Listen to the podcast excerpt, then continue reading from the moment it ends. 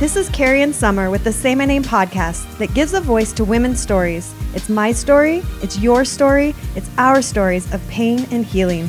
Betrayal doesn't begin to describe the knife that I pull out of my side. So I'ma put the past behind me, cause I got strength inside me, and a strength that I wanna share with you.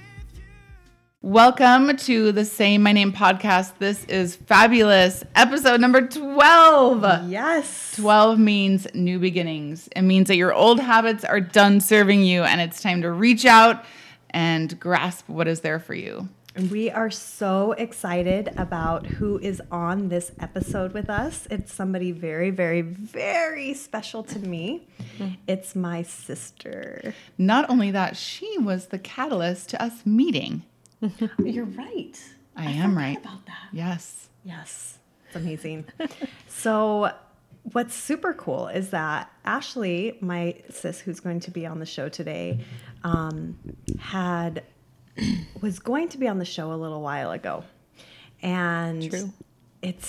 It's interesting how things have played out since then. It just didn't align. It didn't work out. And now some more things have unfolded in her story that has made it so perfect to where I feel like we're now at a place.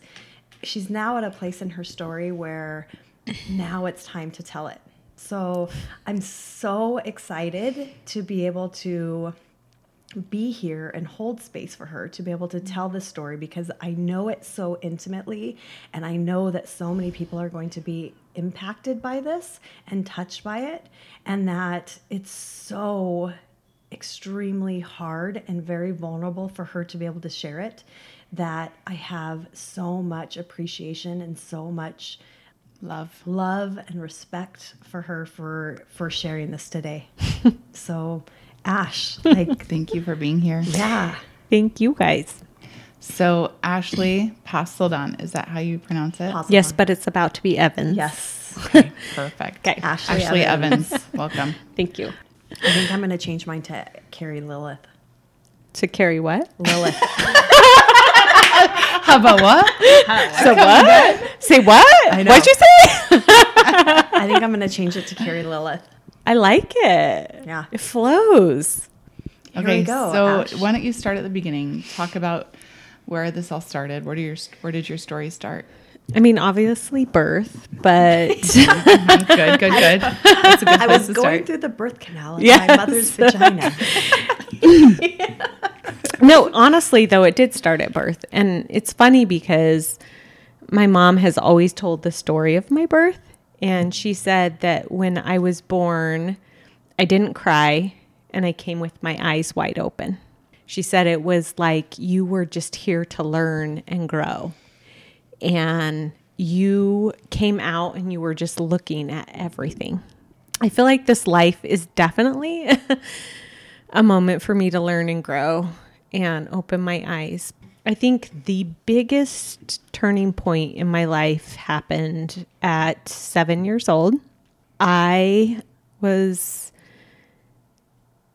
first of all, before that, I was actually sexually molested for a lot of my life and in my younger years. And then that's a big thing, but it isn't like what defines me. It wasn't what changed me. It wasn't what made me who I am, I guess. When right. I was, we both were. So it's so interesting that we both by the same person. So it's so interesting that what it did to my life and what it did to your life. So I love this dynamic that we have. Yeah. That, you know, I have my story. Yeah. But you have your story. Yes. And it's so different. Yeah. It's beautiful. It definitely isn't what my story is. I think it was something that I overcame a long time ago. I think what changed me as a little girl was I was 7 years old. I was sleeping in the same bed as you, Carrie. Mm-hmm. We shared the same bed, yep. Same room. For years. For years. It was you and I. Yep. And I was sleeping and I woke up from a dead sleep. And I knew something was wrong. and it scared me.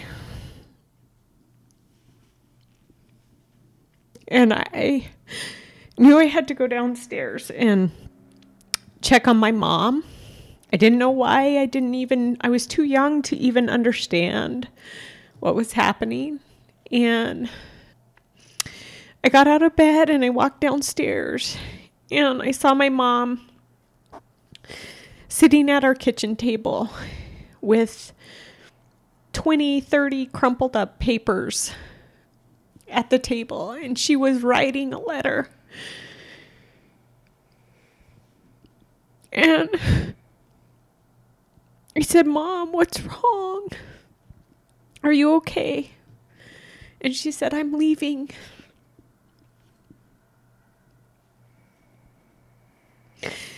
And I knew it wasn't right. I knew there was something off, and it scared me. And I ran through the house, waking everybody up, because it was, I honestly, I don't know what time it was, but it was very early in the morning. And I was running, going, Mom's leaving, trying to get everybody to come. And eventually everybody kind of woke up and came to, and my mom said, "I'm leaving you, and your grandma is going to raise you because she's a much better mother than me." And in my little kid head, I thought, how could you leave us?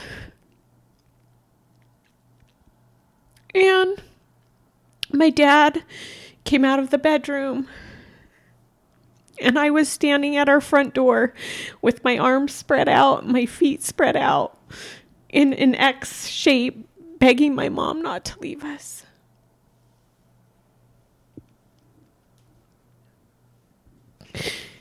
And I remember her standing at the top of the stairs and my dad standing right next to her, and me begging and begging because I didn't want to lose my mom.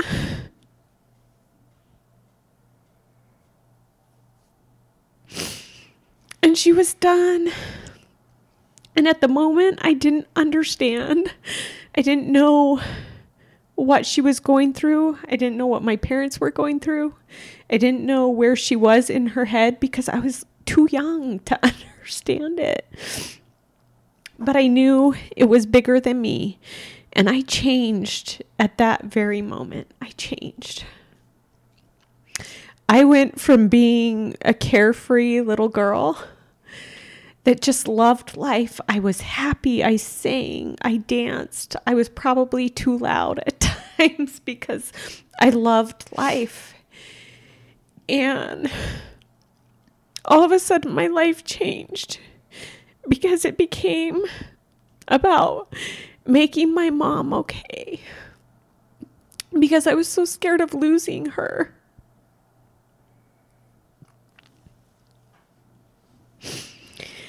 And I think it's a blessing and a curse because I learned to read people because I wanted my mom to always be okay.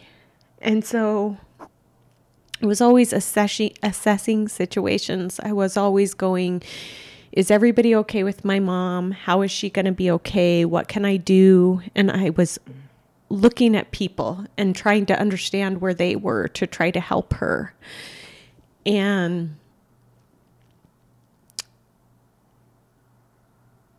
to protect her. And I spent the rest of my childhood, the rest of my teenage years, protecting, even the young adult years, protecting my mom. And reading people, assessing. And I remember there was a point I was married to Mark, and we had moved to Utah, and I was done trying to protect my mom. I was done. I couldn't do it anymore, and I let it go. And that was kind of the beginning of me finding me, because I had lived my life trying to make my mom okay. And I was extremely depressed. I was living a very Mormon life. I was doing everything I felt like I should be doing at that point in my life. I was raised extremely religious, and I was serving in church callings, trying to become a mom, cooking, cleaning, housework, doing all of the Mormon mom stuff. And I lost me. There was like this turning point in, I guess, finding me. It's funny because I was actually very overweight for me. I was, and I went to the mall with my husband at the time and got on a scale, and I thought, God, what have I done to myself? Weight is protection. So of course it makes so much sense. Like, you know, you were putting on weight to protect yourself. Yeah. So what was the turning point? Like, what made you do that shift with mom, like feeling like you weren't going to carry that burden anymore? Because it's so fascinating, because we both were there for that experience. Once again, like, you know, and I have a very different experience from that. It was very monumental for me as well, and has caused different trauma for me. Yeah. I think my turning point was I was just tired. Yeah. It was exhausting. I felt like I was carrying somebody that I didn't want to carry anymore. Mm. And so I made a disconnect with mom in a way. And there was living in another state. We had moved from Arizona to Utah, and, moving and getting away from it gave me, I guess, an opportunity to kind of break away from it. So how old are you? Let's see. It was before Eli was born. He's 13. I'm 38. So 38 minus 13. Shit. Hold up. Hang on. Let me get my phone. 38 minus 13. 7, 6, 5. Okay, 25. 25. Okay. I was 25. Okay. I was a baby still. Still young. Quite honestly, I was a baby. I was little. Yeah. But so many, I mean, you started carrying this burden at 7 years old. Yeah. So it's a long. Oh my God. It's so long that you were doing that. Being somebody who, I was there. Like, yeah. I witnessed it. I experienced it. Like, I know you 100% like carried that burden of making sure that mom was okay, and that everybody loved mom, mm-hmm. and everybody like accepted her. Like, I saw it firsthand. So yeah. I'm witness. I know. I know that burden you carried. It was definitely the beginning of me changing me. And yeah, from 7 to 25, I was the same person. Did you ever have any more scary moments like that, where she said something or did something that sent you into a panic? Like, oh no, she's not okay. I've got to fix this. It was constant. I don't know that there was like a specific thing. I really took it on as like a job, a chore, a responsibility to save her. And so I guess it was constant. There wasn't like a specific thing, but it was constant. Mm-hmm. So not really, but yes, because it just became who I was. It was what I did almost daily. You were tuned into her insecurities, so you knew exactly what was hurting her, what was all of it, and yes, so that triggering her. What was triggering her, so that when that happened, you felt like it was your responsibility to step in 100%. I would call family and say, what are you thinking of mom? Are you going to be at this holiday? Are you going to be at Christmas? Because I knew it would affect my mom. And so I would make sure everybody was there and present and available for my mom. And it was quite honestly exhausting. Yeah. Yeah. How did she... So she ended up staying. Yes. But what happened? And did she ever apologize or talk to you guys about it? Or no, she didn't. It's funny because... I mean, I don't want to skip ahead. Yeah, it's okay. Because this is where this year has taken me, and it actually has healed me from that experience from my mom, and it's made me open my eyes to what it really was, because I was 7 years old. Mm-hmm. I didn't understand what was happening. I just knew something was wrong. And at any moment, mom could walk out the door. At any moment. And you had to, everybody had to make sure she was okay or she would leave all of us. Yes, that's exactly it. And so letting go of her, and then this next journey of my life has brought me to where I am right now. Mm-hmm. So I first had to let go of her and let go of trying to make sure she was okay so that I could finally go on my little journey of finding me. Yeah. And it's been a long one. Mm-hmm. So fast forward, I guess, to, it was 7 years ago. I had, up to that point, I had done all the Mormon things, the cooking, the cleaning, the being the mom, the being the stay-at-home mom, doing everything that I was supposed to do according to what Mormon standards are. I have just a quick question about that, because you've adopted your children, right? Right. So when it wasn't working out to have kids with Mark, did you feel like... I was a failure. Yeah. Yeah, I felt... Mm-hmm. It consumed me, honestly. And Carrie can vouch for that, because I would call her almost daily and tell her how hard it was that I couldn't be a mom. You wanted to bear children so desperately bad. And I, instead of enjoying life at that time, I was obsessed with becoming a mom because of what the religion taught me to be. It was like you grow up, you get married young, you have babies young, and that's what you're supposed to do as a woman. Right. And it was so hard because I was failing.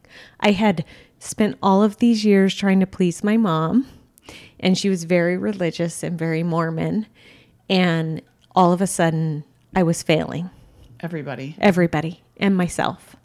And all of a sudden, I didn't know what I was supposed to do, who I was supposed to be, where I was supposed to even go, because the religion taught that this is what you're supposed to do. Multiply and replenish. Yeah. So how did you feel when people asked, are you guys going to have kids? Are you thinking about starting a family? When you guys can have kids? I would cry.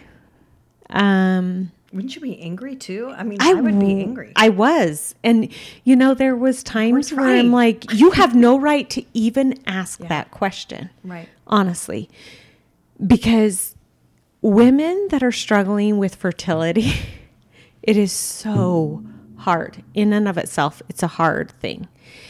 And at some point, you have to either accept it and just go with the flow, right, or succumb to it and be totally immersed in it, in that it's just, it kills you. Honestly, it does, because you become so obsessed with being a mom that you lose yourself in it instead of just enjoying life. You do. And I wish if I could have gone back, if I could go back right now to who I am right now, I would have enjoyed my time. Yeah. That's actually what I wanted to kind of touch on, because there's some women who are not super religious. So they don't have that religious aspect to it, where, you know, they feel this pressure that they have to do this. They just want it, period. Like they just desperately want to have a child, but they just are in a position where medically it's just not happening. So I love that you offered that perspective to it, because it really can consume you, and you're so obsessed with what you're wanting in the future that you're missing just where you are in the present, and being able to just enjoy where you are and just know that, like, it's going to work out. Because, I mean, like, your children are yes, biologically not your children, but oh my, like they look like you guys, mm-hmm. they act like you guys, like nobody would even think that they were adopted. 100%. Yeah.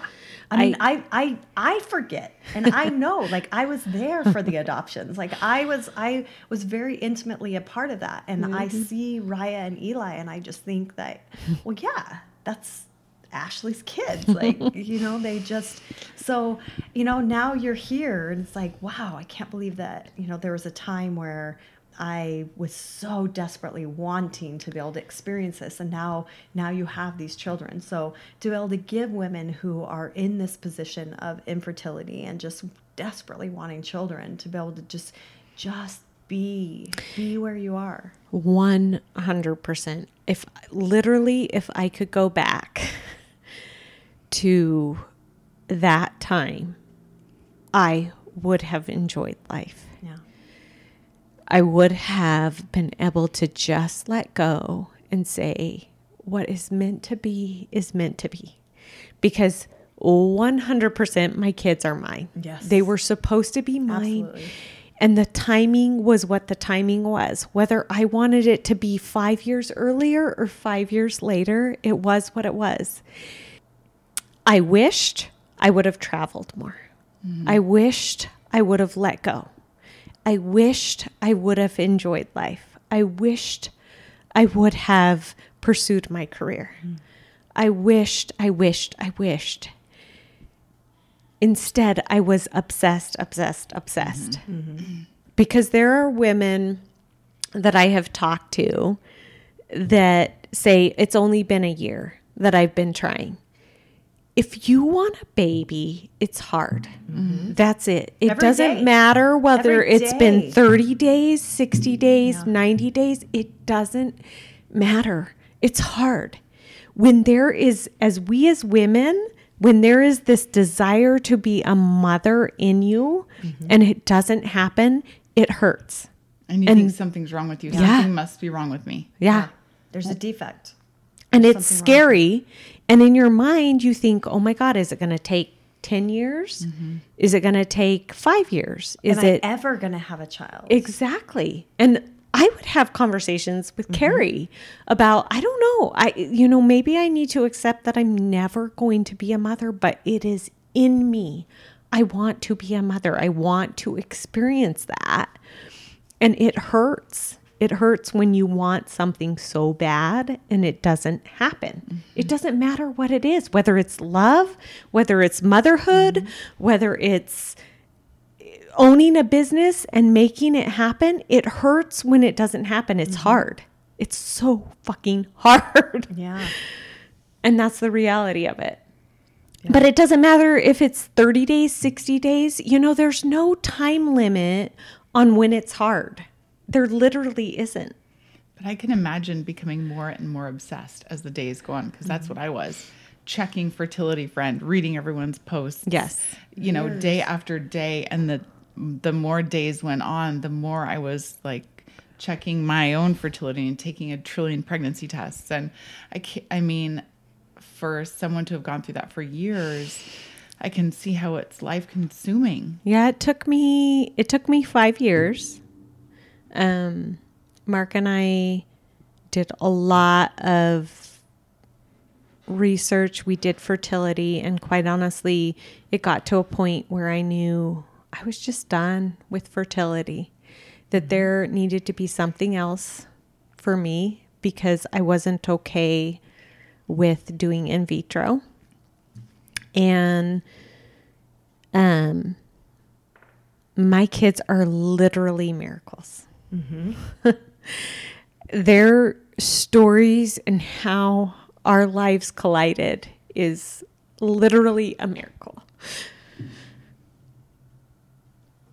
I had to have a hysterectomy at 32 years old, which is young. Super young. Why? So I had endometriosis, and my body just could not get pregnant. It couldn't. It was a mess, honestly. And when I had my hysterectomy, it was extremely emotional for me. Yeah, absolutely. because I was young, mm-hmm. and I knew that having a hysterectomy, I was going to be going through menopause super young, way younger than most women. I had maybe 5 years before I went through menopause after my hysterectomy, which meant, guess what? I'm going through menopause at 38 years old. Yeah. I'm going through menopause. Mm. I am literally going through menopause right mm-hmm. now. But in doing and going through and talking to my doctor, who was amazing, she doing surgery and looking at my body intimately, on like an internal way, said, you would have never been able to have a child. Mm. Your body is shaped differently.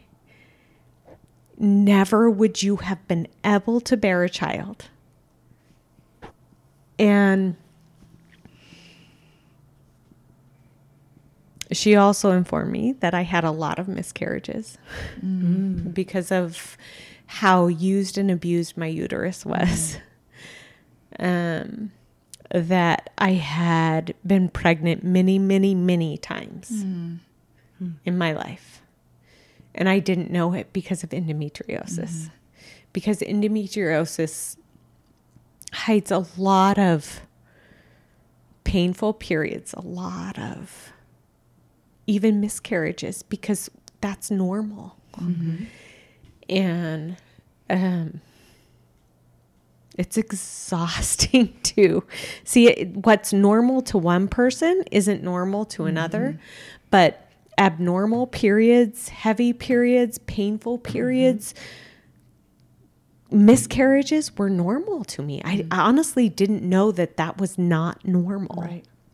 And so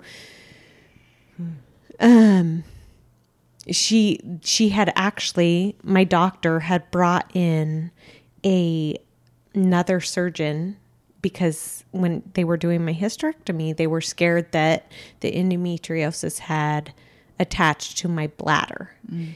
And a normal doctor can't do a surgery on a bladder because it's very complicated and they can rupture something and literally ruin your life. So she was scared. Like a pee bag. Yeah, a pee bag. Yeah. So she had brought in another surgeon in fear of that's what had happened mm-hmm. to me, that the endometriosis had attached to my bladder and it was going to be a complicated surgery. And this other doctor that had come in when she opened me up and was doing my hysterectomy, he said, how many babies has this woman had? And she's like, 0. Wow. And he was like, she looks like she's had a lot wow. of babies. My uterus was used and abused mm-hmm.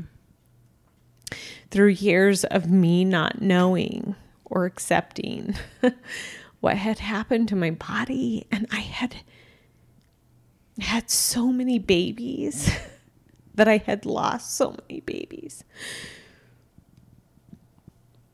And I didn't even know it. Mm-hmm.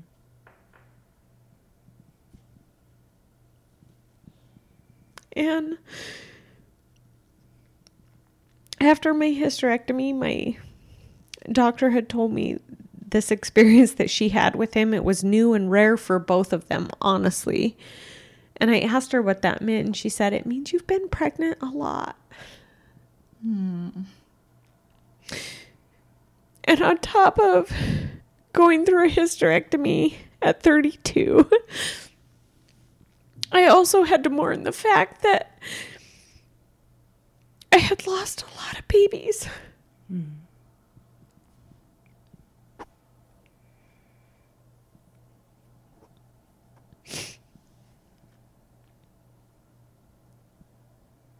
And it was so hard. It was a blow, a big blow.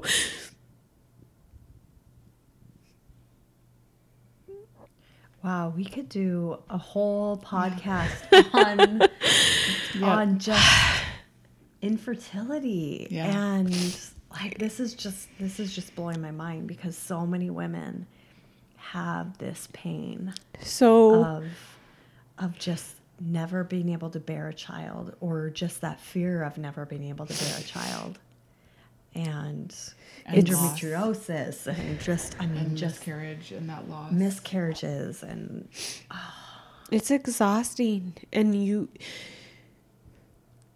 I wish, if I could have gone back, that I could have just accepted what was. Mm-hmm.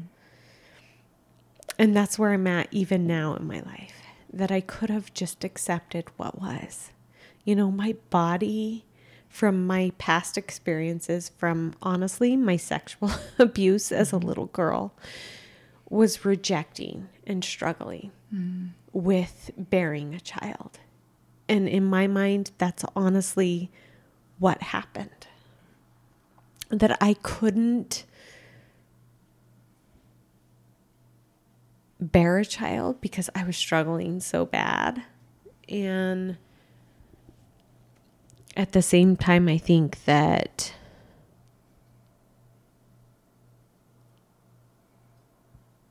there's beauty in it, because I think there's so many, like, my little babies, they were supposed to be mine. I was supposed to do adoption. Mm-hmm. I was supposed to hold my birth mother's legs. Mm-hmm. While they were giving birth to my babies.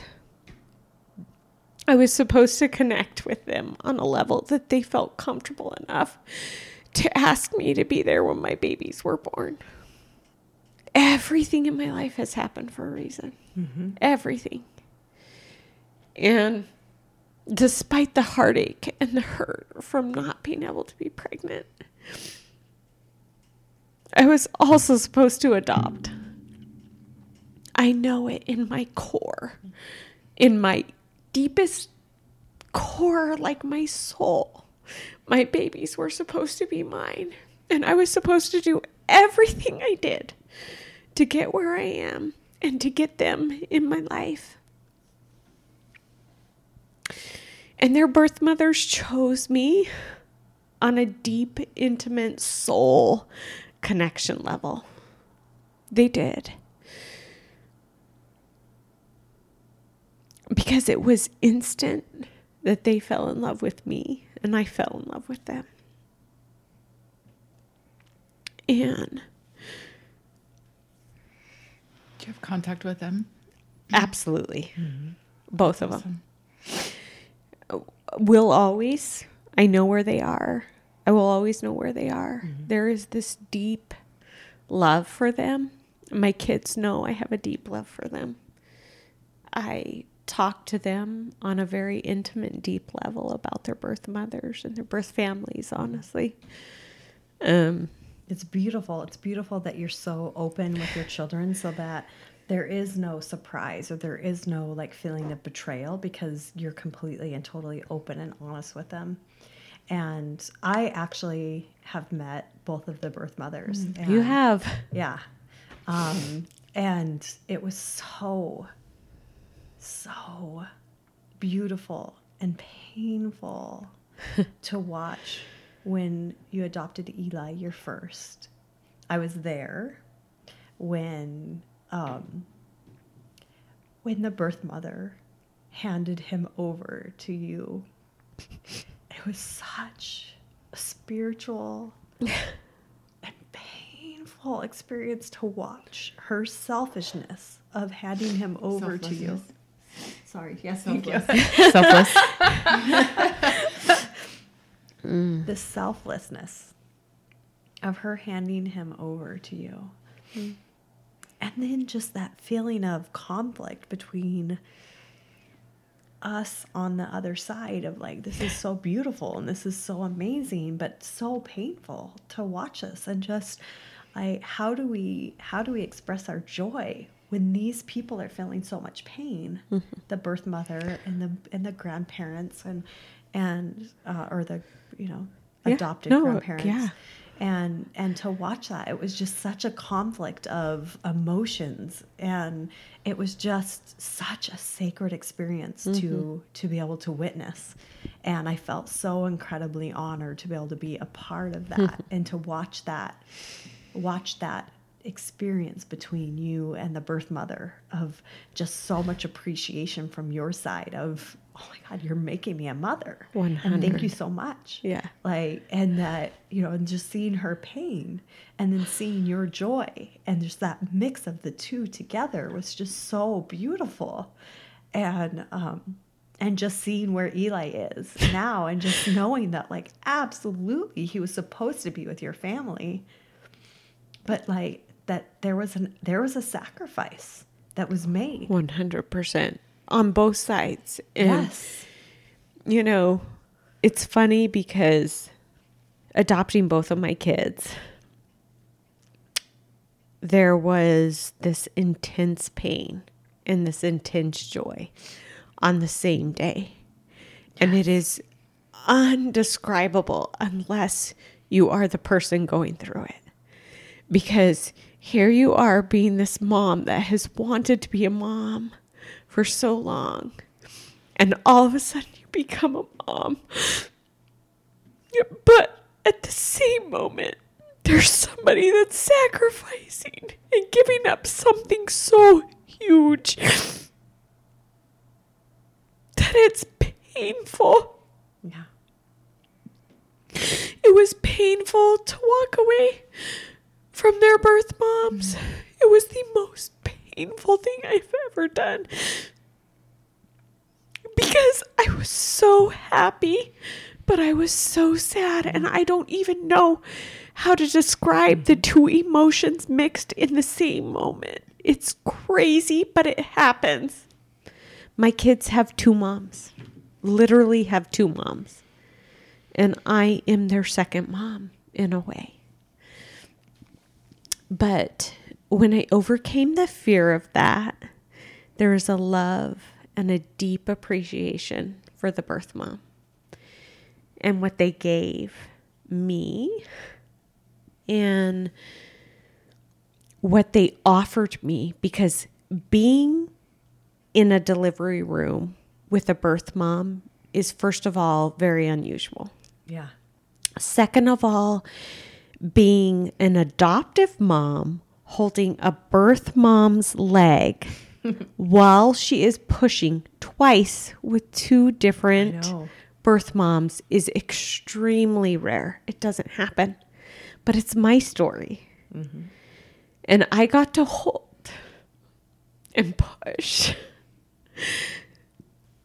for both of my kids' birth moms. And I was the first one that got to see him born. Mm. I was the first one that got to see their head crown. Mm. And they allowed me to be the first one to give him a bath. Both of them. And that is extremely unusual. But I feel blessed in that. Mm. I do. And there is a deep love and appreciation for them for giving that to me. So beautiful. It is. And I adore my kids' birth families. All of them. Not even just their birth moms, but their grandparents and their birth fathers. And quite honestly, one of the hardest things this year has been that Eli's birth dad died. Mm. And we are super open with our kids about adoption. And we brought him out and told him, because his birth grandmother told me that he died from a stroke at a super young age. Really young. The reality of it is Eli will never get to meet him. Yeah. And I am excited for my kids to meet their birth families. I have held contact with them because it's something that's important to me, because I want them to be able to have that experience, whether they want it or not. It's theirs. It's not mine.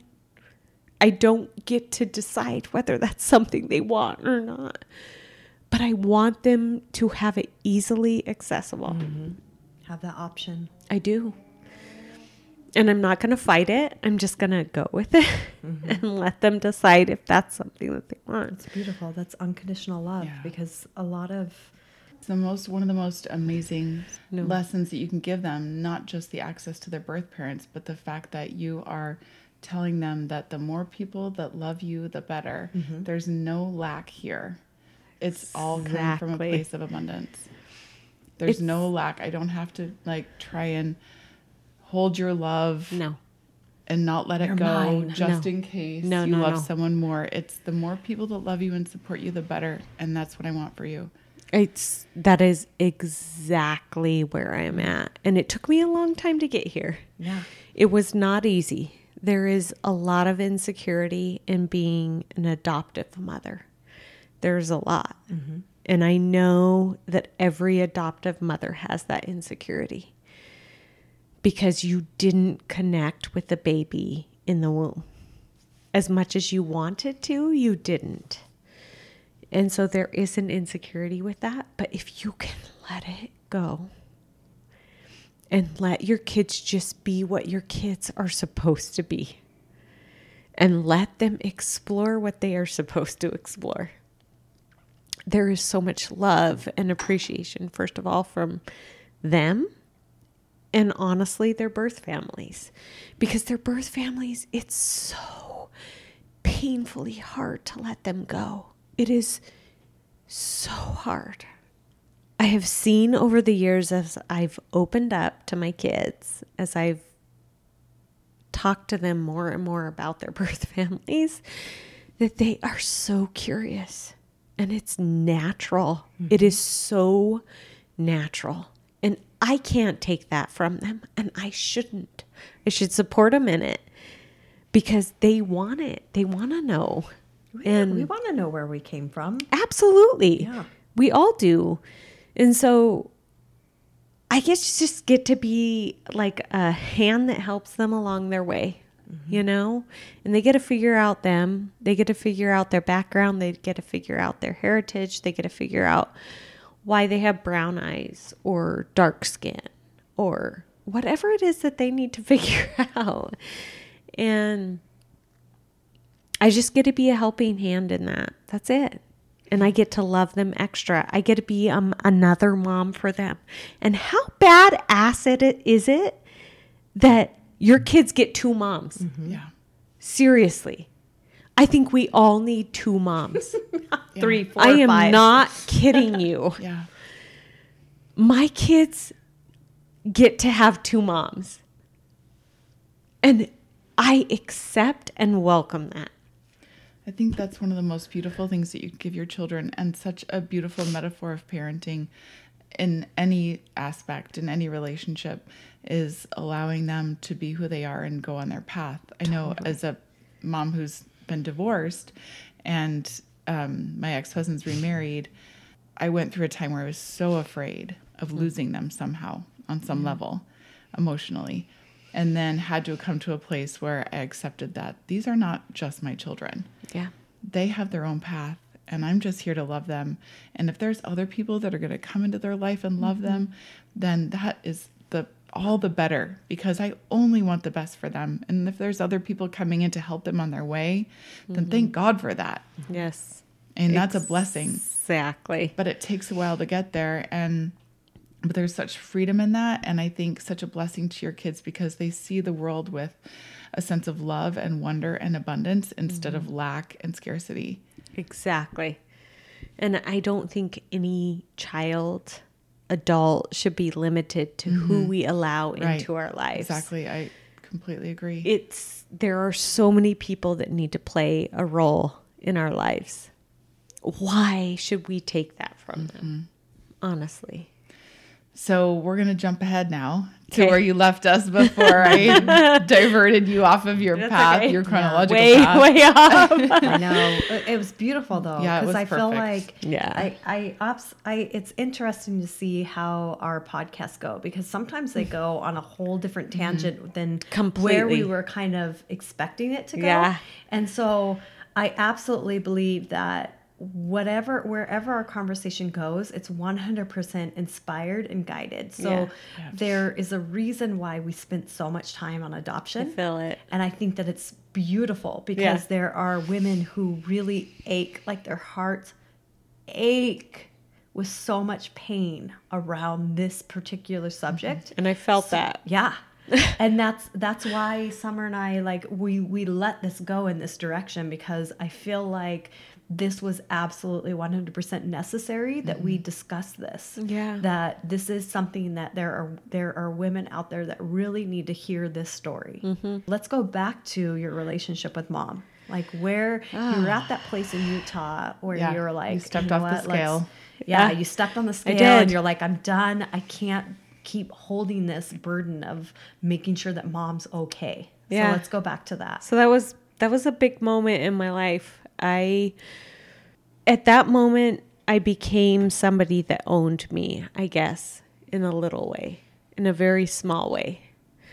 And I decided that I was my own self, that I wasn't owned by a religion, that I wasn't owned by a belief, that I didn't have to be or do.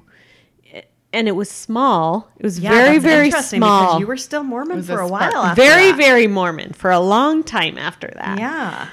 But a little spark. A little itty bitty spark, yes. And I decided that I was going to eat good, that I was going to change. And I started to change. I started eating good. I started exercising. We moved back to Arizona. My sister actually got me into a gym for the first time in my entire life, which is crazy that she's a personal trainer now. And at that time, she was not at all. And she introduced me to it. I lost weight, and people were actually tearing me down because I was losing weight. They were telling me I had an eating disorder, which I did not. I've never been in that space, but I respect it and I get it. And there's this like love and sadness for it because I watched my sister go through it. Yeah. When people do things like that, especially when you're not in that space, it's out of their own fears. Agree. Yeah. And their own insecurities. Yeah. And people were telling me I was anorexic and that I was having a problem. And reality was I wasn't. I was just finding me. That's it. I went from sitting on the couch holding my babies because I was a Mormon mom that felt like I couldn't fail my kids because I wanted to be a mom so bad. And they were crying that I wouldn't shower until my husband came home, and I wouldn't get off the couch without holding them all day long. And so I was eating Snicker after Snicker after Snicker after Snicker after Snicker. I love Snickers. I would literally eat a fucking bag of fun-size Snickers in one sitting. Fun size.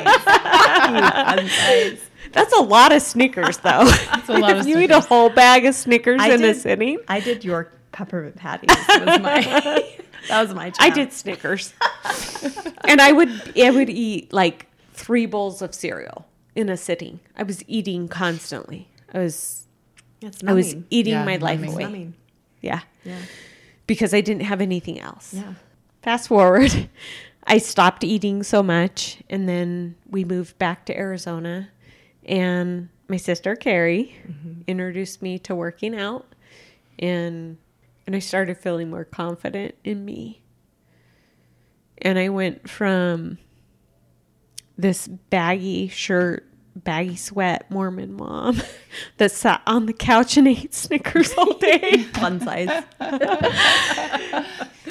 to working out, to not eating sweets. I wasn't hiding anymore. So many of us are hiding behind weight. Yeah. And I came out of my feeling, I guess, stuck.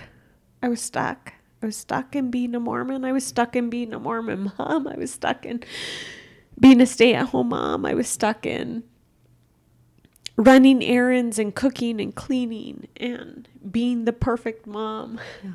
These like basically ideals of how you're supposed to be and who you're supposed to be, and that's just never attainable. No.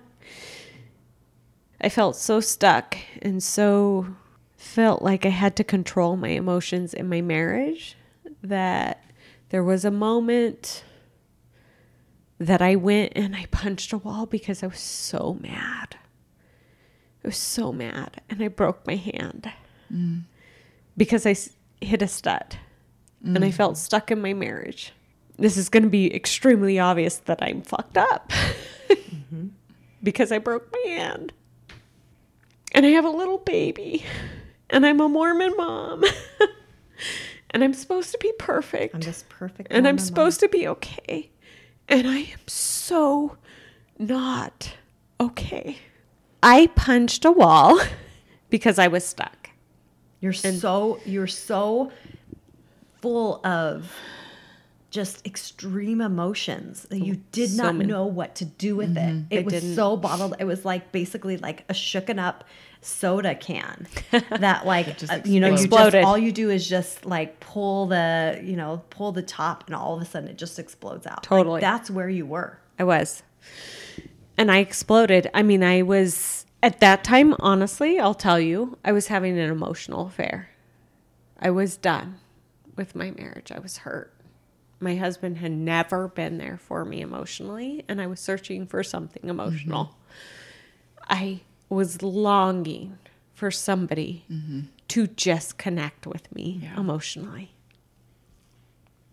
And it hurt so bad, because I had gotten my entire marriage from this little 7-year-old that tried to save my mom to this married woman that tried to save my husband and tried to be there emotionally for somebody that couldn't be there for themselves. And I failed. At that point, I was failing because I wasn't saving him. He wasn't being there for me. I wasn't being there for him. It was awful. It's impossible. You cannot save someone. You cannot. All you can be is inspiration. Totally. You can only be inspiration. So you are trying to be and do something that is just not possible. It was like a wake-up call for me that my life's on this crazy track. I punched a wall, broke my hand. I'm fucked up. I'm literally... If you don't learn enough from a relationship, you will repeat that relationship. 100%. Just someone with a different face. This whole experience has been breaking a cycle, and it's been breaking a generational cycle. But Mark and I thought we worked through that. You know, we tried to be okay with each other. We tried to be in love. We tried to all of those things. And he was too broken, and I was too broken. And that's the reality of it. And I won't play a victim in it was all him, because I was completely broken too. I was. I had been sexually molested as a little girl for a lot of years. My mom was going to kill herself at 7 years old, and I was the one to stop it without knowing. There was so many things. And when you were 7, she was going to kill herself? Yeah. That experience that she talked about in the beginning... We ended up finding out that that's actually when she was going to kill herself. And she actually tried herself multiple times. The night I woke up, like my first... So she wasn't just going to walk out the door. No, she was going to walk out the door and kill herself. She was going to kill herself. Oh, my God. And I was the one to stop it. Oh, my God. So going back to that, Ash, actually, like let's talk about your healing around that, because there might be some women that are watching us that or listening to this that have that relationship with their mom where they feel this absolute 100% responsibility for their mom's well-being. Yeah. Summer just raised her hand. Okay. Yeah. I'm glad. You're not alone, Ash. Yeah.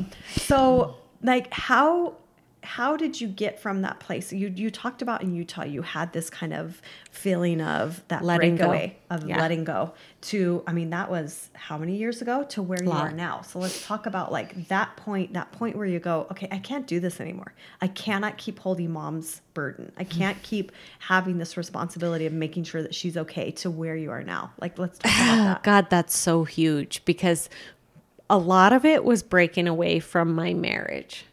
Yeah, because I was just going to say, when did you realize Mark was your mom? Yeah. Oh, no, he was completely my mom. Mm. It was literally this year. Mm. So beautiful. Literally this year. And it was in a breathwork session with Carrie. Yay! Which is crazy and cool. Yeah. And beautiful. So beautiful. Like, oh, I don't even, it's insane, honestly. Yeah. Honestly, you were that day. Yeah. And then it, and then it's just, but then it's just progressed from there. Anyway, so, my realizing that I was in the same relationship that my dad was in with my mom was in a breathwork session with my sister. It's huge. So you are dad. I am dad. You are dad. In my breathwork session, I saw my dad the day that I was standing in front of the door with my arms crossed across the door and my feet crossed. And all I saw that day as a little girl was my mom. And I wanted to save my mom. And then I did this breathwork session with my sister. And I saw my dad for the first time. And he was exhausted. He was done. He couldn't do it. He couldn't save my mom. He had tried to for years and years and years, and he was done. And that night, I saved my mom from killing herself. I took on my dad's exhaustion and saved my mom. Mm. And then the reality of it came, and the breathwork session came as I was in the same relationship my dad was in with my mom. So you saw Mark and you thought, oh, this feels familiar. Yeah, Mark, I was saving him. This feels familiar. Yeah. It must be love. And it went from me seeing my dad being exhausted to trying to save my mom, to me being exhausted, to Eli, my son, my 13-year-old son, trying to save me in my marriage. Isn't it interesting, the cycle? It is crazy because Mark lost it one night. And this is why I'm getting divorced. This is why I'm done. This is why I have power in being done. Is that I saw my son taking on the same role I took on as a 7-year-old little girl with me. That's amazing. So beautiful. He saved me on a night that I was done. And it is not his responsibility. It was not my responsibility as a 7-year-old little girl. It was not. But I did it. And it is not my son's responsibility to save me. It is mine, solely mine. I save me. I save me, not my kids, not my kids.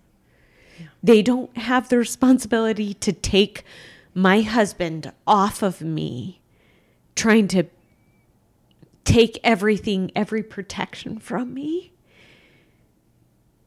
to save me. It's not theirs. It's mine.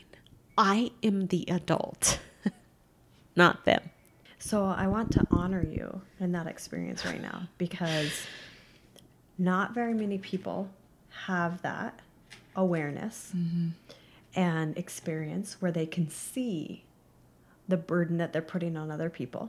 So in your case, your children, and be able to take ownership of it and change it and transmute it into something beautiful and to be able to shift it and to be able to make it to where this is it, this is done. It's not happening anymore. Ancestral, this is not going to continual, and this is not going to continue. No more generations, no more pain. No more. Yeah, you're done. It's done. Like you are now aware of it, and you see the pain that it has caused, and who knows how long this has gone in our family. Like, we don't know. We do know that, to our grandma, for sure. And who knows how far past that it has been going on with, as far as marriages of children that have had to step in and help. And so you now see that, and you're stopping it. So I want to honor you in that, because that is extremely powerful and extremely hard, because you could easily just stay where you are, because it's safe. And it's familiar. It's not healthy. It's not happy. It doesn't make you feel happy. You're not happy where you are or where you have been. No. But you see that this is not healthy, and this is not where I want to be, and this is not what I want to have my children experience anymore. So I'm done. I'm not doing this anymore. This is not my highest and best self. This is not the highest and best self of my children or of Mark, of anybody. No. And honestly, for me, so Mark and I were separated for a year. And there was this, like, I put on him to get divorced. I put on him to make it final. And then, because I was too scared. To do it yourself. And we got back together. We tried to make it work. And I'm like, it's me. I'm done. I own me. And I will not do this to my kids. I will not put that responsibility on them. My mom and my dad put it on me. They did not stop. They allowed you to take it. They're like, oh, thank goodness. Someone's going to fix mom. Okay. Yes. Because your dad was exhausted. He's like, oh, all right, Ashley, you're going to be in charge now. Yes. Thank goodness. Yeah. You're 7. Good. Take it on. Yeah. No. Go ahead. No. Yeah. And in my breathwork session, I saw me as a 7-year-old taking on my mom for my dad. And then I also saw Eli taking on me. That's so profound. Beautiful. And it was painful, because I would never want anybody to have to go through what I went through at a 7-year-old. I would never want my kids to have to take that on. And my 13-year-old son had to take my husband off of me. Literally. And save me. Pull him off of you. And choke him out. And have him drag him across the house to save me. Wow. And my 11-year-old daughter had to call the police. And I could have continued that, but I will not ever, because it is not theirs. It is mine. And I will end what has happened from generation to generation to generation in my family. It has happened, and it continues to happen. And I will not do it. I will not allow my kids to carry that burden, because it is not theirs. I carried it, and I carried it, and I carried it. It's time to put it down. You know the weight. And I know what it feels like. Done. I will not let them. It's so amazing and incredible and beautiful and profound and life-changing for so many people involved. Yeah. And not involved. I mean, this one decision has more cosmic significance than you have any idea. It's a ripple effect. It's going to affect so many people on levels that you will have never any idea of how much it affects them. Yeah. So how did you get to a place where you were able to release that responsibility of mom? First of all, I had to leave the Mormon church. That was my first step. Second of all, I had to find my love for myself. And I had to go on this crazy confidence journey so that I wouldn't beat myself down anymore. Wow. Because daily, my thoughts were 100% negative about myself. And then it went from that to starting my business, which is like a whole different story. and gaining confidence in, I'm not a stay-at-home mom anymore. I can own a business and I can be successful at it. To being successful at a business and having a husband that tore me down daily in my business. He would stand behind me and tell me what I was doing wrong. Oh my goodness. Mm-hmm. Every day, all day. Yeah, it's out of fear. It's out of fear of losing you. Yeah. He was so insecure with the thought of losing me and me gaining confidence in myself that he would stand behind me and I would hold a nail gun up to a piece of wood and he'd tell me how I was doing it wrong. Mm-hmm.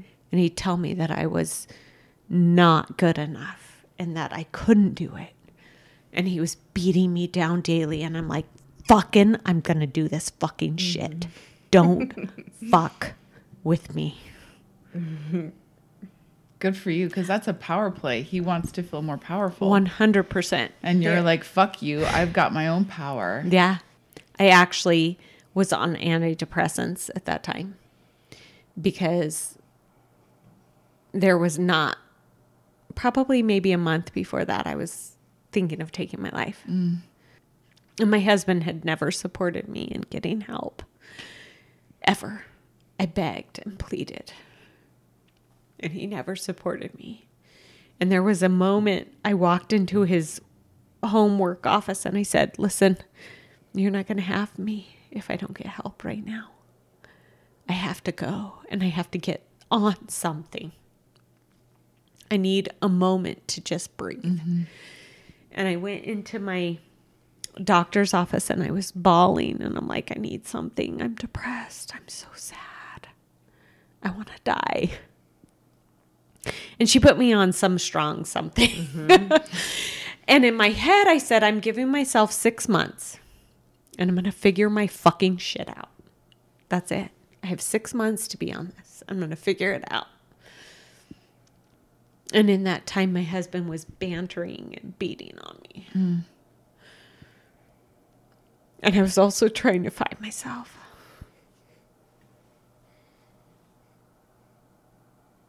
And I knew I didn't have a lot of time to figure it out. But I went on what I call my confidence journey. And I created a fear bucket list. I created a bucket list of things that scared the fucking shit out of me. And I'm like, I'm doing them. And I made a vision board. And I'm like, I'm going to make it happen.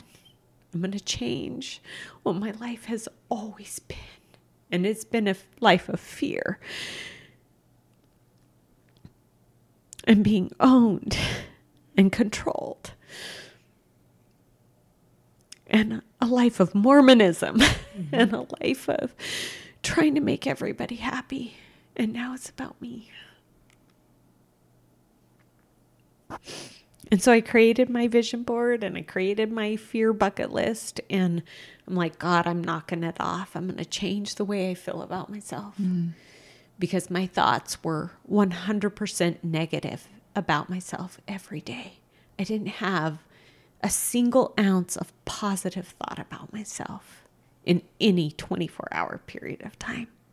And I would lay in bed and go, I'm a failure as a mother. I'm a failure as a wife. I'm a failure. I'm a failure. I'm a failure. I'm never good enough. It doesn't matter what I do. I'm never good enough. So crazy is that. Summer and I both know you. Obviously, I know you super, super personally, but like Summer knows you really well as well. And we both see you as somebody who just excels in so many things. And shines from the inside and so, out. What's so amazing about this is that so many women are out there and they're excelling in so many things. And so many women are looking up to them. Oh my God. And they're seeing them as this like powerhouse woman. And they're just seeing them as like, man, if I could only be like this woman.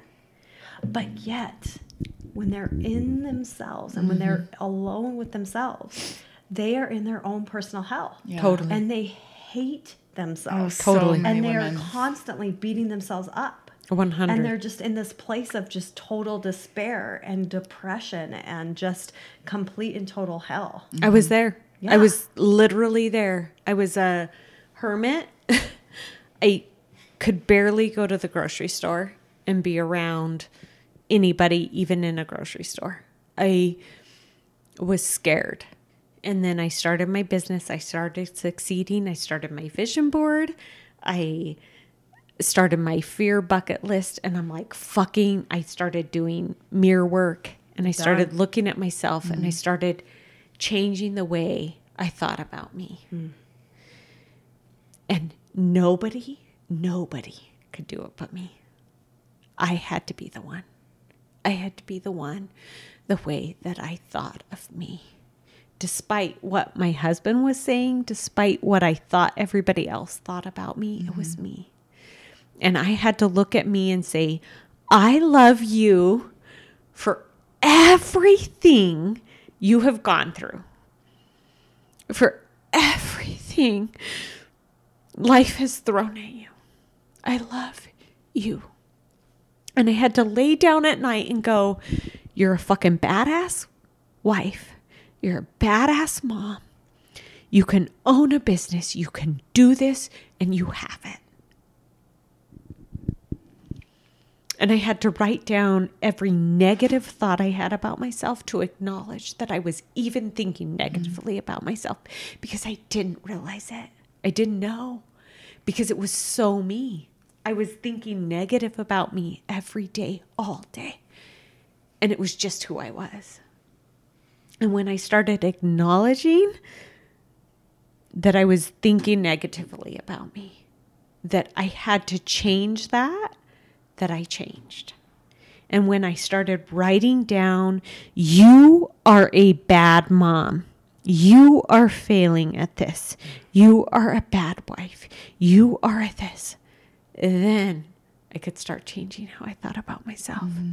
Because every negative thing I thought about myself, I had to write something positive about myself 3 times over. Mm-hmm. Did you come up with this? That's so beautiful. It's incredible, yeah. So beautiful. And there's so much power in that. And that's so, like, that's, oh, like I can't even get over how beautiful that is. Because, you know, there's a lot out there that, and I actually kind of fell victim to it, of like constantly trying to focus on like what I wanted, mm-hmm. and trying to like basically like avoid or like not even acknowledge what I was actually thinking, mm-hmm. and that was the negative.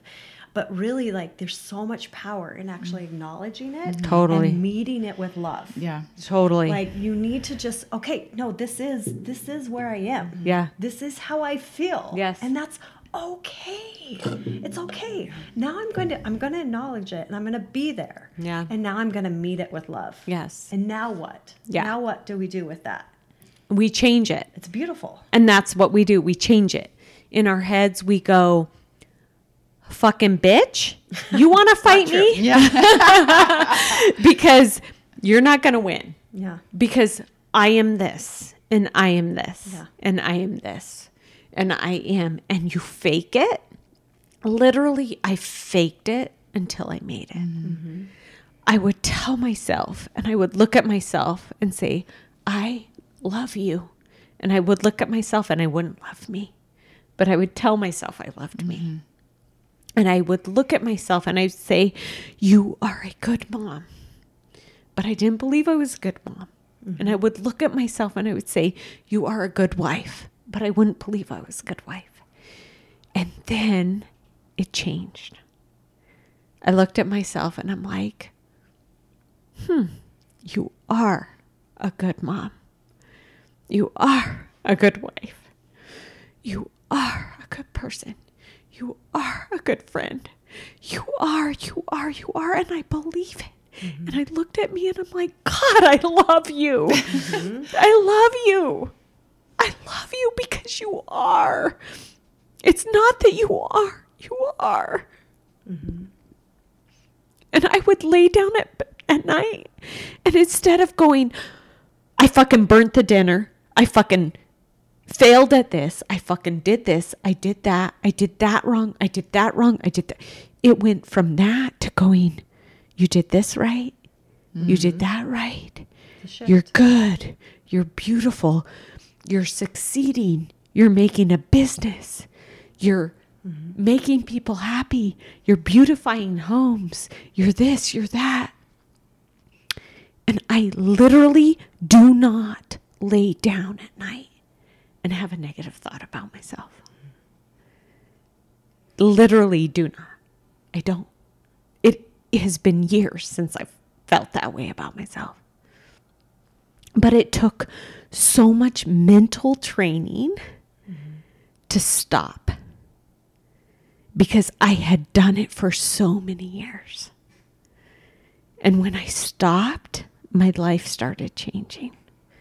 My business succeeded. I became confident in myself. I started realizing that my religion owned me, and it shouldn't have. That I had a right to believe how I believed, to be who I was, despite what I was taught to be. And that was to be a stay-at-home mom that cooked and cleaned and did dishes and made casseroles and bread. Made casseroles and bread and served at church. And mm-hmm. that is not me. Mm-hmm. That is so far from who I am. We're not cookie cutters. We are not cookie cutters. And that's... like, that's so beautiful. That was so unique. Yeah. And that's like, and that's super scary, actually. Like, honestly, cookie cutter feels very safe mm-hmm. because it's like, you just know this is who I'm supposed to be. You don't actually have to think and feel into who you are supposed to be. Totally. And you just are this. Yeah. You don't have to figure it out. Yeah. So I get it. I get it when people feel very safe being a certain way that's been basically programmed into them mm-hmm. of how they're supposed to be. But God, they're missing out on so much mm-hmm. on what they're like, the fulfillment of their life and the ability, like what the impact that they're able to make in this life when they're able to actually feel into, what does Carrie want? What does Ashley want? What does Summer want? What fills our cup? Yeah. I remember thinking one time, many times when people would ask me, what do you like to do? I don't know. I don't know what I like to do. Totally. What do you mean, what do I like to do? I just do what I'm supposed to do. There was a night that I was struggling pretty bad, and I was sad. And I went into our closet, and it was pitch black. And I said, how am I going to take my life? What do I need to do? Because I'm done. I'm hurt. I don't know who I am. I'm lost. And my husband couldn't be there for me emotionally. And I thought, I'm going to give it one more try. And I went out of my closet, and I was crying and bawling and begging Mark to be there for me, and he couldn't. And I knew from my hysterectomy a year before, that I had a lot of painkillers in my medicine cabinet. And Mark was sitting on our bed, and I was in the bathroom, and he was looking at me in the mirror. And I opened the medicine cabinet, and I pulled out the painkillers, and it was like my throat just opened up, and I swallowed 30 pills in one swallow because I was done. I was a failure. And Mark came up behind me, and he said, you're fucking stupid. What the fuck are you doing? You failed. And all of these things that I thought for years and years were just flooding into my head. My kids flashed in front of me, and I said, I can't have to be there. And I was trying to make myself throw up. I was shoving milk down my throat. I was shoving salt down my throat. I was doing everything to try to make myself throw up because I knew I was going to die if I didn't throw up. I had this person that I thought was supposed to love me, that I thought was supposed to support me, telling me how horrible I was, telling me what a failure I was, and reassuring me of all these thoughts that I had had about myself. And in a moment I said, I'm doing this for me. And I'm going to throw up. And I'm going to make my life change. And I'm going to change from now on. And I started throwing up, and I was throwing up all these pills that I had swallowed. I had literally probably swallowed 30 pain pills that were heavy duty. And there was a moment I'm like, I have to change me. That's it. I can't continue doing this. And I realized at that moment my marriage was toxic.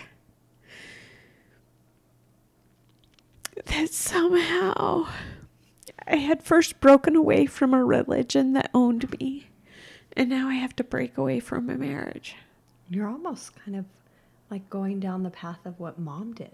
Totally.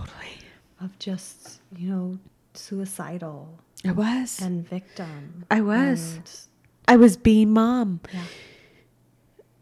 And at the same time, my life switched and I became Dad. Mm-hmm. And so I was doing the suicidal thing.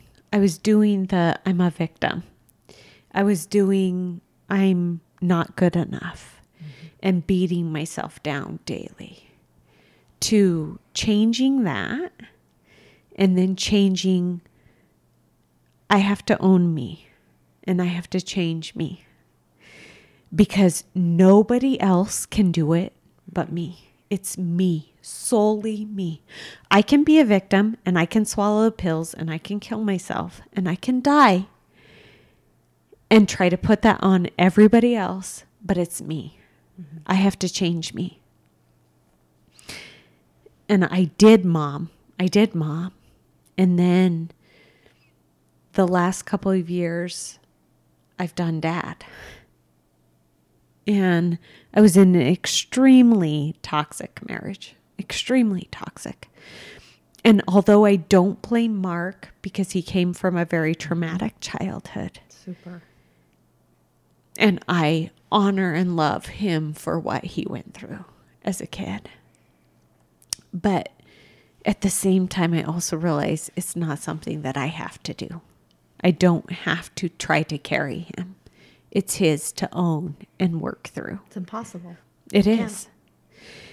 And I went from sinking, and my song being that song that you played for me. Yes, Head Above Water. Mm-hmm. I literally felt like I was drowning, that I was carrying everybody, to going, it's yours to carry. Mm-hmm. Mark gets to carry his shit. And I love him and I respect him. And I'm so sad that he had to go through what he had to go through. But it's not mine. And that is totally okay. It's better than okay. It is. But I am not a person that's like, you fucking bastard. Mm-hmm. You're this. No, he is hurt. Mm-hmm. There was a point that I had to go, you're hurt and I'm hurt and I have to fix me and you have to fix you. This isn't healthy. And it's not healthy. So let me fix me. And there was a turning point in our marriage that I said, I'm done. I can't do it. And I let him go, and it was exhausting. He tried to kill himself 6 times. Mm-hmm. In a year with me there, jumping out of a truck at 80 miles an hour twice on the freeway, pulling a knife to his throat, a gun, crashing his car into a cement pole. And I had to be there, and it hurt. It was so scary. I would go, and I have to tell myself, if I come home and I come home to a dead husband, I have to be okay with the fact that he killed himself. I had to watch 6 police officers take him down because he held a knife to his throat. And I was scared, and I called the police. And we were in a public place. And to deal with that guilt of, should I have done it? And he was yelling from the cop car, you betrayed me, you betrayed me, you turned against me. Yeah. Oh my gosh. Every one of those times is trauma. Yeah. And they took him to a psych ward. And I had to drive home from the mall to my house, bawling uncontrollably. I remember I was on the phone with you. You were. And my family had to come. And the moment I reached my door and I walked in my house, I fell to my knees. And I just sobbed because I was so scared. And he was so lost and so broken. And I wanted to save him, but I couldn't. It was him that had to save him. So what advice would you give somebody who really resonates with this? Either they have a mother, a father, a sister, a brother, a husband, somebody where they feel this obligation to save them. Like what advice would you give them for somebody who, you were that person that felt that responsibility of saving people? The only person you can save is yourself. And that is the reality of it. You have to let go. And you have to know that their journey is their journey. And that's it. My journey this year has been recovering from it.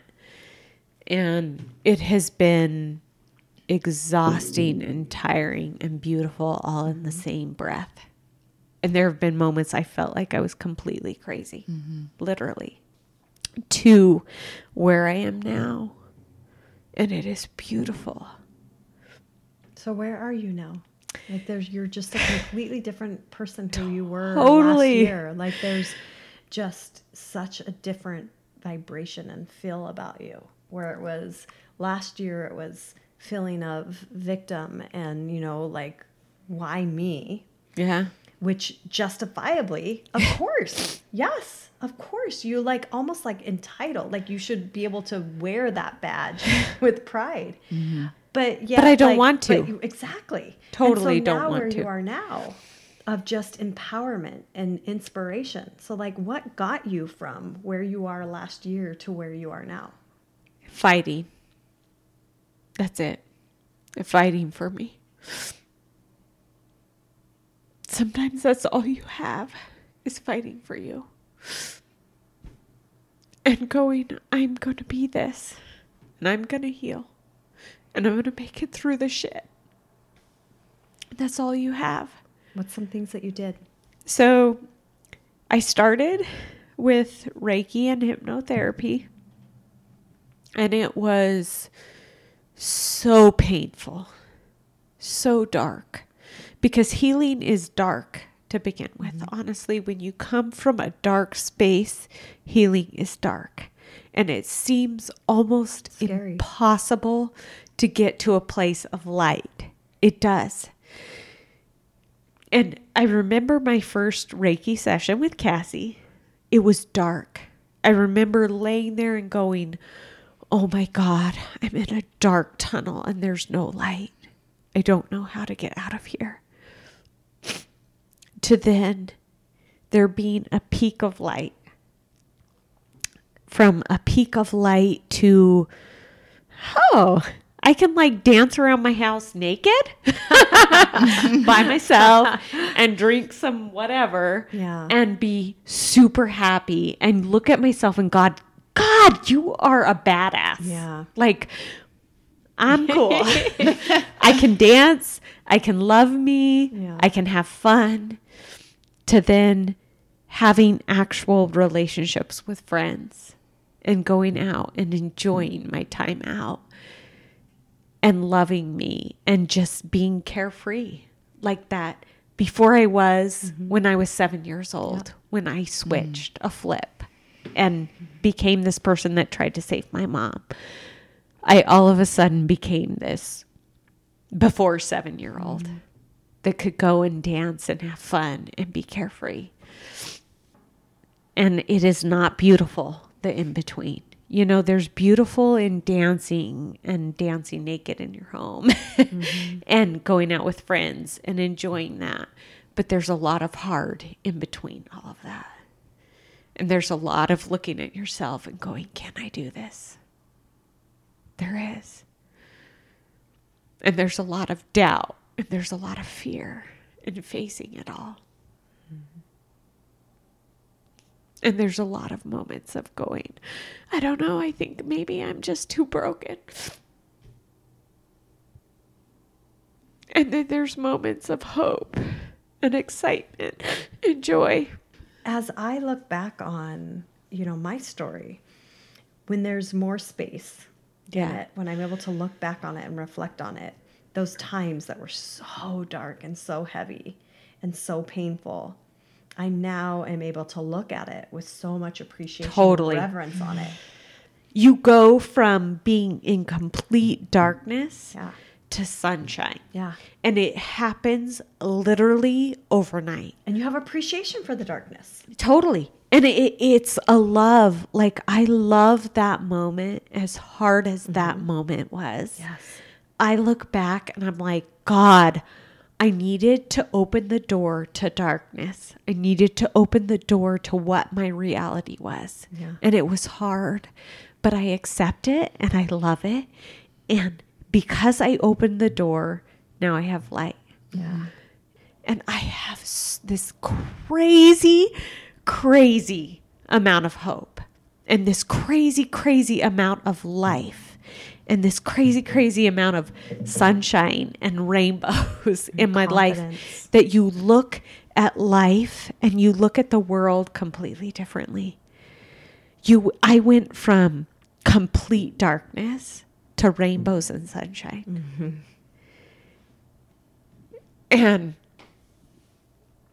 if I look just a year ago to what my life was, it was fear and sadness and despair and victim and so many negative things, to beautiful and happiness and joy and light and rainbows. And I am so happy. I am so happy. I found me, the me that was lost in all of that darkness, that was there. I knew it was me and it was there. I just had to go through the darkness to get to me. Mm-hmm. And that's it. I've always been there. It's beautiful. I am the most fucking silly person. And I have literally not been that person since I was 7 years old. This last month, literally this last month, has been me reuniting with my silly little kid side. And I found it with my kids. And it's a safe space for me to joke and play. And they love it. Yeah. God, they are eating my little kid side up. Yeah. And they laugh and they think it's funny. And I'm like, if they don't, I'm like, what would you do with it? Like, I would be a boring mom if I didn't say, you're going to knock my balls off the tree. Yeah. Seriously. And they're like laughing. You're like, you're right. Okay, yeah, I love you, Mom. Did my mom just say knock my balls off? Yeah. You're going to knock my balls off. Well, and that's something that, you know, Summer and I really love, like, talking about on our social media platforms, on just really, like, showing people that this is super important. We need to implement play into our life on a regular basis. And that when we do that, our life becomes so much more in the present, in the now, and we just have so much more joy and fun. We're supposed to have fun in this life. Totally. It's not supposed to be so serious. Why is it that when we turn a certain age, now everything has to become so serious and so strict and so regimented? Why? It doesn't. Why? And I think it's crazy because, I mean, I do totally different things than you girls do. And I think that what you do is completely amazing. But I love to teach classes about woodworking. It's very empowering to women to find something outside of just being a mom mm-hmm. whether it's using a power tool. It's extremely empowering, honestly. And I have had women go, I lost me mm-hmm. in my life of being a mom. And all of a sudden there's like a life to learning something new and different. I think it just reconnects us to like our inner creative side, badass woman side, mm-hmm. honestly. Yeah. And women can be so fucking badass. It's insane. We do not know. Most women don't know their power, right? Honestly, yeah. do not know. Well, and I love that you actually brought up creativity, because that creativity is the feminine energy. So to be able to create a piece, so whether it be, cabinetry or a piece child, literally a child, right? But you're talking about your woodworking. So like creating like an actual piece, like, so either an entertainment center, a bookshelf or something mm-hmm. like that takes creative energy. Totally. You have to actually think of, how do I make this? How do I create this? Yeah. It's beautiful. That is tapping into your femininity. Yeah. And I think that women do not realize their power in that. Mm-hmm. I do not think that they do, because so this is totally changing, but I went into literally a man's world. My business is a man's world, and it shouldn't be. Mm-hmm. There are so many women that have, because men are good, but they are not creative. They're doers.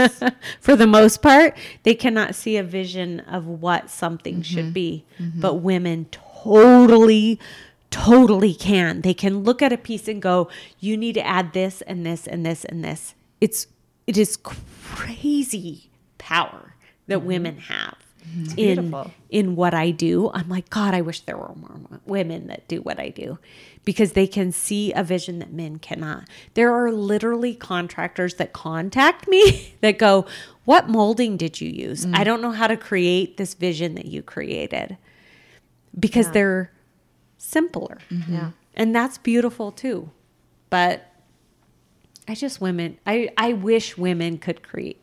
They will. They will. Are. Tap into their creative energy, whatever that means. Yeah. Mm-hmm. However it is. Yeah. We got to wrap it up. Yeah. It's been like 3 hours. I know. It's so amazing. We could talk like seriously on so many subjects. This was so incredible and so powerful and beautiful and inspired. Mm. Thank you so much for sharing. How do you feel?